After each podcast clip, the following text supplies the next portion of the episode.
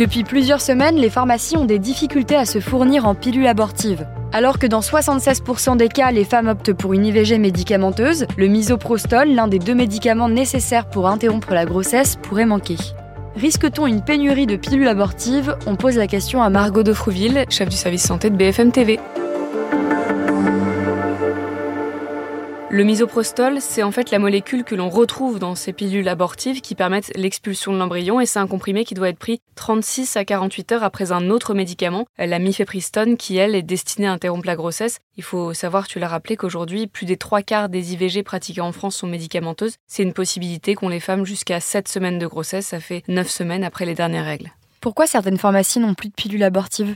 À l'origine de ce manque, il y a en fait une impureté repérée sur une ligne de production l'été dernier, ce qui a provoqué un ralentissement de toute la production et qui perdure encore aujourd'hui. Dans le détail, fin 2022, l'agence du médicament française hein, a expliqué qu'elle a été informée par le laboratoire qui s'appelle Nordic Pharma de retard de fabrication du Gimiso, c'est l'un des deux médicaments. Donc il y a eu un report sur un autre médicament, plus dosé, le Misone, mais là il y a eu un retard d'approvisionnement en matière première pour celui-là. En fait, le problème de fond, c'est la concentration de la fabrication de ces médicaments dans un nombre très restreint de lieux de production. Comme le misoprostol est sous brevet, la production est concentrée par leurs détenteurs. Il n'y a pas de générique euh, ni de produit équivalent. Le ministre de la Santé assure qu'il n'y a pas de pénurie, mais est-ce que ça ne risque pas de freiner des femmes qui auraient besoin d'avorter?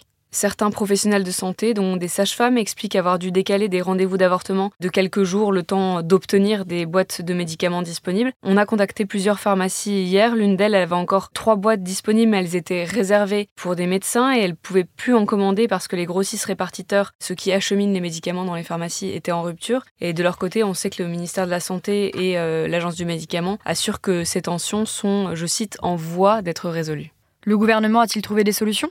Le ministère assure que la livraison de plus de 46 000 boîtes de Gimiso, soit plus de 3 mois de consommation, ont débuté en ville et à l'hôpital. Euh, concernant l'autre médicament, le Misone, euh, les approvisionnements de la présentation hospitalière, donc une boîte de 16 comprimés, ça couvre les besoins mensuels, mais même le ministère reconnaît que ça reste extrêmement compliqué pour les boîtes de un seul comprimé. Le ministère assure que ces tensions s'estomperont grâce à des livraisons en cours qui ont débuté cette semaine. On parle de 45 000 boîtes.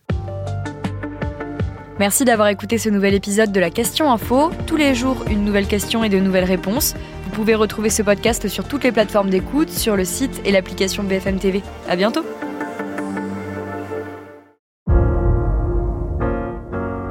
Vous avez aimé écouter la Question Info?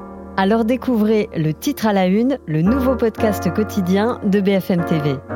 Les grands récits de l'actualité, des témoignages intimes, c'est tous les soirs sur vos plateformes préférées. À bientôt